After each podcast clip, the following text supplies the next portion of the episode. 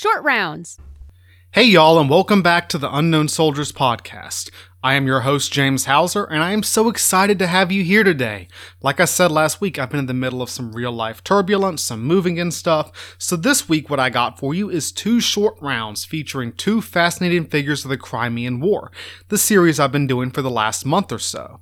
So this week, I am doing two biographical short rounds, and next week, Crimean War series has its finale. Sound good? Sounds good. So, this short round talks about a unique figure of the Crimean War, a woman who was famous in her own time, was forgotten thereafter, and who historians have only recently rediscovered. A mixed race Jamaican woman with a crazy variety of experiences and skills who became one of the Crimea's greatest heroines. In our other short round, the twin of this one, we take a look behind the Russian lines at Sevastopol with Leo Tolstoy. In this one, we're going to look behind the Allied lines with Mistress Mary Seacole, a Creole doctor, nurse, cook, herbalist, ho- hostess, sutler, ambulance driver, and even battlefield medic. She fed, nursed, sheltered, clothed, supplied, and guided the British soldiers, and in the darkest moments, she saved hundreds of their lives. For many, she was the last face they ever saw, the last gentle hand they ever held. She's one of our protagonists, the champion of all camp followers, our healer. The British Army would remember her forever as Mother Seacole. No one did more than her to bring light into the melting dark that was the Crimea. As always, this is not just history, but military history, so there's some dark and bloody stuff going on. This podcast is PG 13, the language is clean, the content is not. All my sources will be posted on my website, unknownsoldierspodcast.com. So if you want to fact check me, feel free to do so. Finally, any errors, mispronunciations, or mistakes are my own. I'm trying to be entertaining, but all the information I'm giving you is accurate to the best of my knowledge. This was a real story with a real fascinating woman who does not deserve to be an unknown soldier. So let's say you've decided to pay a visit to the Crimean War front, sometime after the terrible winter of 1854 to 55. You land at the British supply base of Balaclava and make your way up the newly constructed railroad towards the front lines. About halfway there, about halfway to the trenches, you spot a few huts gathered around a large metal building. You might see a line of soldiers outside waiting for sick call, or officers from every Allied army British, French, Turkish, even the newly arrived Italians. And at the center is a stout, dark skinned woman in a colorful dress, around 50 years old, moving with a manic energy. She checks the soldiers for injuries and illnesses, hands out drinks to the officers, shouts at her workers, and drives her carts through the mud and dreck of the Crimea down to Balaclava, up to the trenches, or out to the battlefield. This is the British Hotel, founded, owned, and operated by Mistress Mary Seacole. Mary Seacole was born Mary Jane Grant on November 23, 1805. Her father was a Scottish officer in the British Army. Her mother was a black Jamaican healer in the Afro Caribbean tradition. Mary grew up in her mother's boarding house in Kingston, Jamaica, a place busy with both British garrison soldiers and Jamaican locals. So, from a very early age, Mary was in close contact with both halves of her heritage. She later attributed her wanderlust to her Scottish father, and her obsessive need to care for others to her Jamaican doctress mother.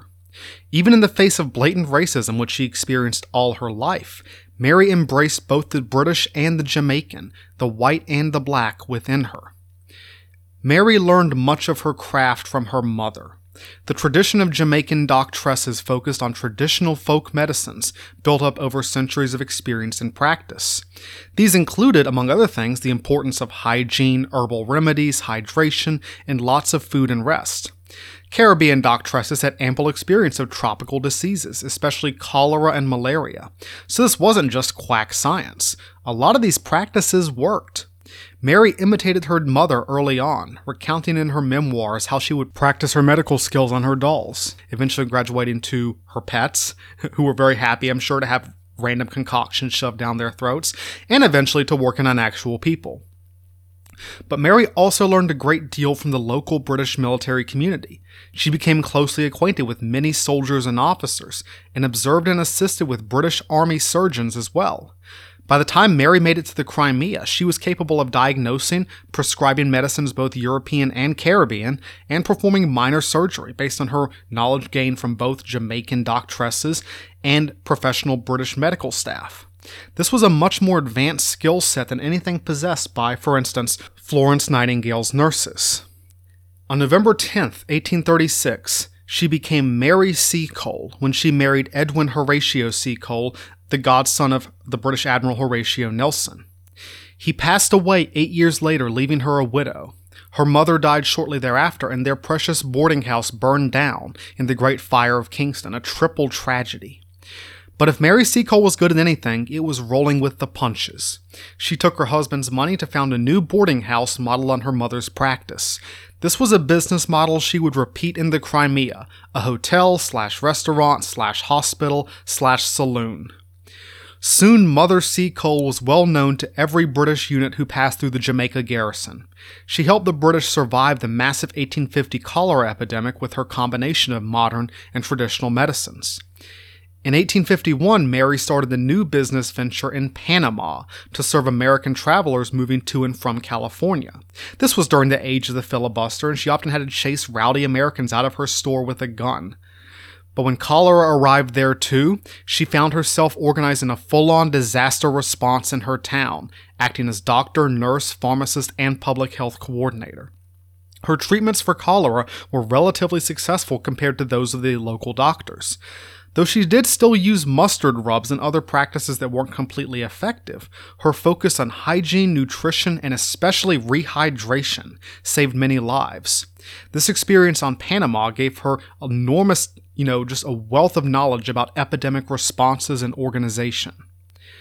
So, this was Mary Seacole on the eve of the Crimean War, a highly experienced Creole doctress with close ties to the British Army and a unique skill set combining European and native medical traditions. She was also an entrepreneur. Her successful business ventures had gained her a small personal fortune.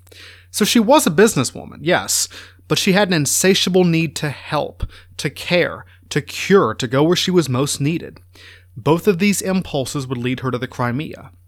And when the businesswoman and doctress came into conflict, place your bets on which one would win. When Mary Seacole heard that the Crimean War had begun, she knew what she had to do. Now, no sooner had I heard of war somewhere than I longed to witness it and when I was told that many of the regiments I had known so well in Jamaica had left England for the scene of action, the desire to join them became stronger than ever. I used to stand in silent thought before an old map of the world, in a little corner of which someone had chalked a red cross to enable me to distinguish where the Crimea was. So it was that Mary Seacole wound up in London in late 1854, just as the news of Inkerman and the terrible winter were being splashed across the newspapers. She began to approach British officials and ministers, trying to see if there was any way she could be of service. She's like, hey, I'm here, I want to help, use me. But no one seemed to want her help. The government rejected her application to join Florence Nightingale's team. Mary went to almost every British government office in London, almost begging to be hired on to serve the British war effort, but no one had any time for a 49 year old Creole widow. She had plenty of recommendations from army officers she'd worked with in Jamaica, but no real medical credentials. Her expertise wasn't recognized by the medical officials of the day. Of course, there was another reason. Was it possible that American prejudices against color had some root here? Did these ladies shrink from accepting my aid because my blood flowed beneath a somewhat duskier skin than theirs? But if Mary Seacole was good at anything, it was rolling with the punches. If the government wouldn't get her to the Crimea, she would get there herself. Working with an old acquaintance from her Jamaica days, Mr. Thomas Day, she established a new firm, Seacole and Day, which planned a venture to support the war effort in the Crimea. It would be called the British Hotel. Mary Seacole, Thomas Day, and their cargo set out from London on January 27, 1855. They stopped in at Gibraltar and Malta, British Army garrisons where random soldiers would recognize her and suddenly shout, Mother Seacole, when they saw her broad, smiling face. Finally, they reached Constantinople, where Mary decided to pay a visit to the legendary lady with the lamp. The exact relationship between Florence Nightingale and Mary Seacole is still highly disputed to this day. It's a point of contention. Even though they shared a core motivation to help, to care, they were just very different women with very different backgrounds. Florence had had a privileged life, a first class medical education, and enjoyed the full support of the British government. She was extremely effective. She was, uh, you know, one of the legendary figures of history and deserves to be. But she was severe and demanding with a lot of deeply embedded Victorian ideals about morality and propriety. Mary, on the other hand, was a low class mixed race widow who had learned her medical practices through long experience and street smarts and always made her own way. She had way more experience than Florence, but without the credentials. Florence seemed to see Mary as a rogue element, a loose cannon outside her justified but overzealous need for control. She had respect for what Mary did, evidenced later, but criticized the fact that she sold alcohol at her hotels, which she saw as one of the British Army's biggest problems. She did tell one visitor that, I hear that she has done a deal of good for the poor soldiers. But she also wrote that, Anyone who employs Mrs. Seacole will introduce much kindness, also much drunkenness and improper conduct. So, yeah, it sounds like uh, Florence Nightingale was a, a very divided opinion about Mary Seacole. Mary, for her part, never had a bad word to say about Florence Nightingale. After her short visit at Florence's hospital in Scutari, Mary Seacole set out for Balaclava. She arrived on March 9, 1855, with her stores, baggage, and chests full of medicines, both herbs from Jamaica and chemicals from Britain, and immediately announced her presence to the rest of the camp. Be, it would be hard to mistake her for anyone else. The Crimea would from here on out contain only one enormous middle aged black woman who dressed in vivid red and blue Jamaican dresses with just this aura of kindliness. You could tell who she was from miles away. One British Army chaplain remembered. I shall not easily forget the first glimpse I had of her. I was sitting in the hut of an artillery officer when I perceived a peculiar object in the distance. I took it at first for an ostrich, but on nearer approach I observed the flutter of a veil. Who, in the name of Crimean incredibilities, is that? I exclaimed. Oh, that is Mrs. Seacole. And who is Mrs. Seacole? Why, don't you know? She is grand purveyor to the army, doctor of medicine, cook, confectioner, and nurse. In fact, quite a jack of all trades in her way, and in a word, the soldier's friend. While she was waiting for her hotel to be built, Mary Seacole occupied herself caring for the sick and wounded at Balaclava. They were filling the dockside, often lying exposed in the mud and the weather, waiting for the ships to carry them to the hospital at Scutari. Without even asking permission, Mary just inserted herself. She set to work nursing, feeding, and caring for the exposed sick on the quayside at Balaclava, carrying them cakes and tea, helping them off the ambulance carts, dressing their wounds. One British admiral had been very stern with her when she arrived, saying this was the Crimea is no place for an unaccompanied widow. But when he saw how she treated the soldiers, he approached her with tears in his eyes, blessing her for her work. Mary would have said, Well, this is what I came here to do. The British hotel had to be built from scrap wood and metal fished out of Balaclava harbor. Mary made another unusual friend in the course of her construction the Ottoman commander in chief, Omer Pasha. It kind of sounds like he had a crush on her. He was always paying constant visits to the hotel, buying up every drop of wine she had, and trying to get her to teach him English. But Omer helped Mary secure building materials and Turkish workers, and soon the British Hotel was up and running. The British Hotel was not just a hotel. There was a kitchen staffed by two black Jamaican cooks that made a blend of British and Caribbean cuisine for paying officers. There's, there was a separate canteen, like a cafeteria, for enlisted soldiers. There was a general store which sold goods that Mary brought in from London and Constantinople, which made her kind of a PX.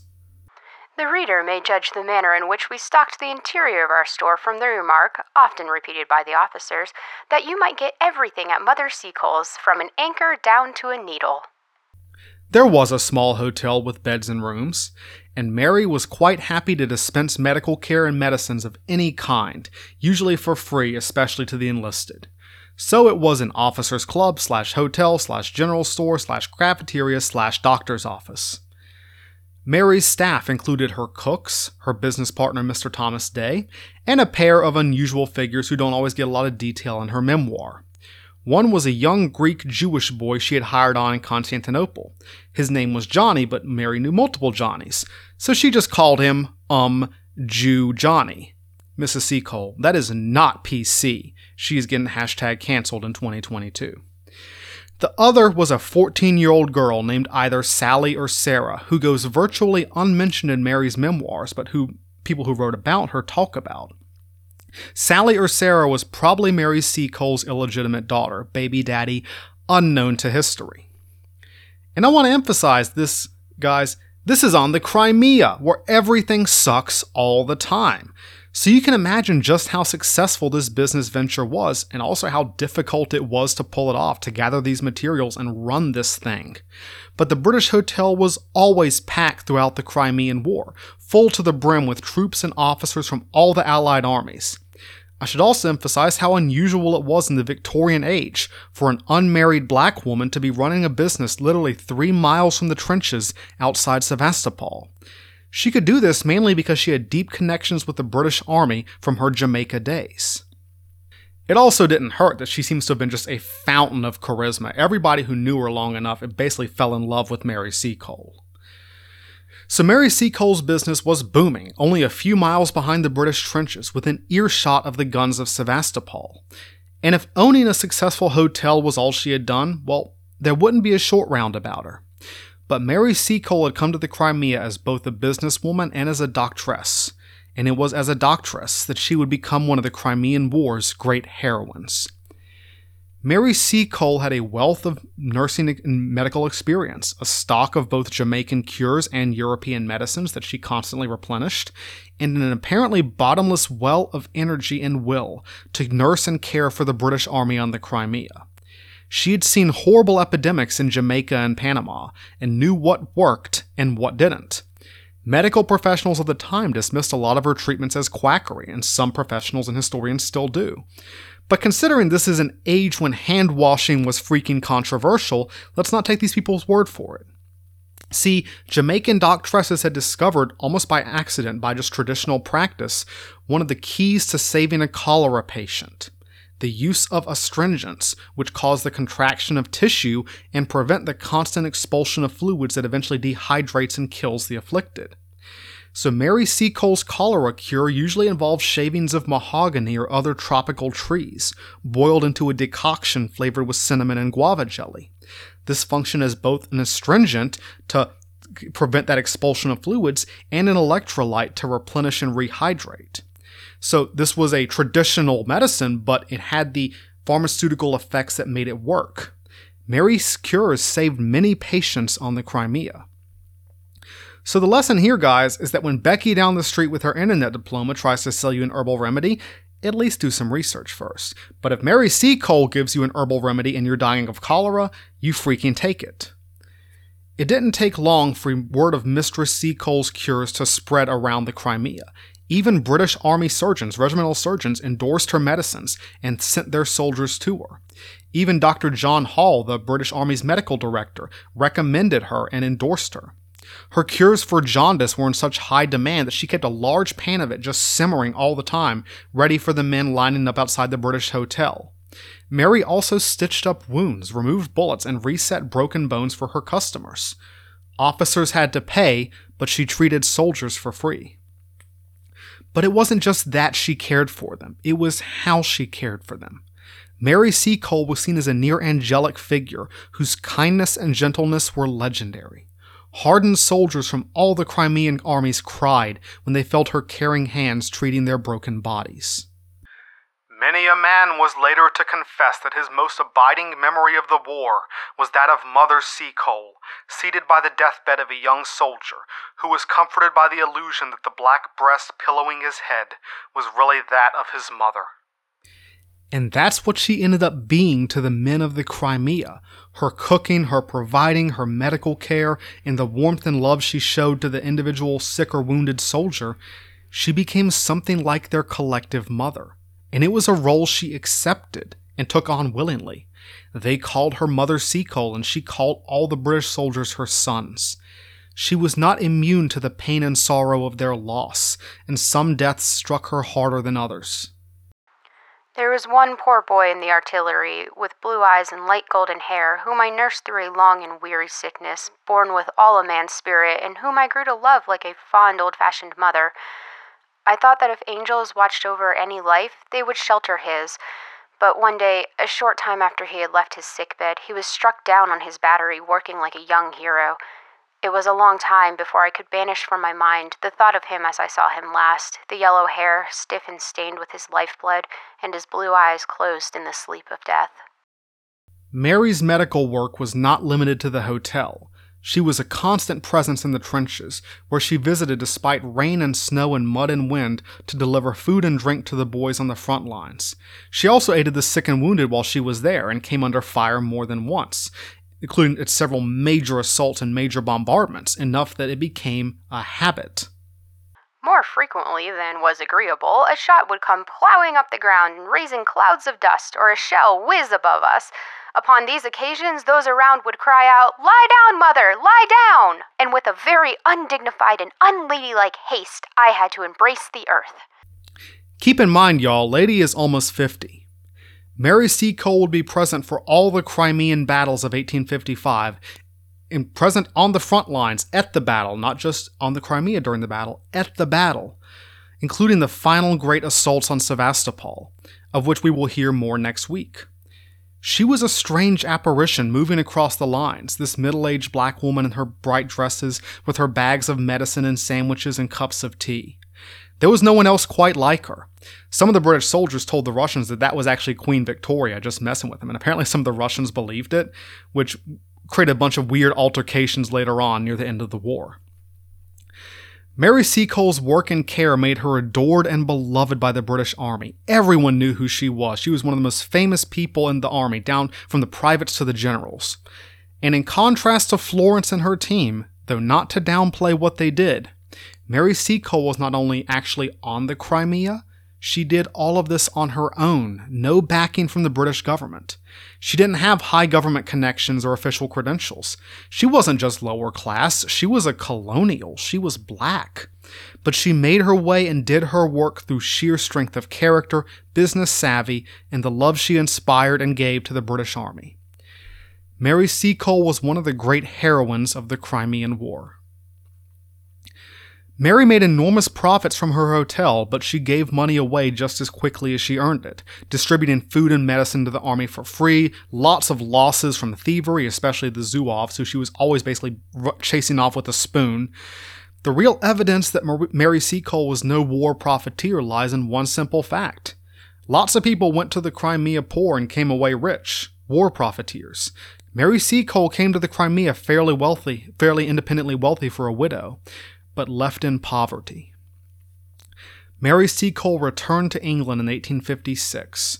Her health had been broken by the effort and pain she had put into 18 months of military life, of saving the wounded and treating the sick and running her hotel. But if Mary Seacole was good at anything, it was rolling with the punches.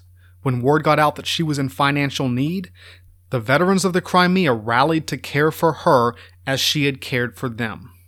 A fund was set up for Mary's benefit in January 1857, and many Crimea veterans, both high and low, donated to keep her afloat, including several princes and dukes.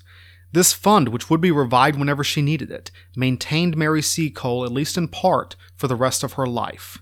She had saved them in the misery and trenches of the Crimea. Now it was their turn to save her. Mary Seacole's life had one more interesting little twist after operating another hotel in Jamaica throughout the 1860s. She somehow got in good with the British royal family. Seems her main route through this was Prince George, Duke of Cambridge, who had seen and heard of what she'd done and basically operated as her patron.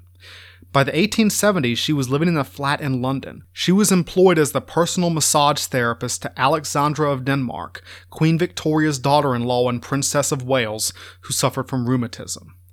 But she was never lonely. Mary Seacole always had a constant stream of visitors, men from the Crimea who remembered and called on their mother, who had looked after them in their time of need.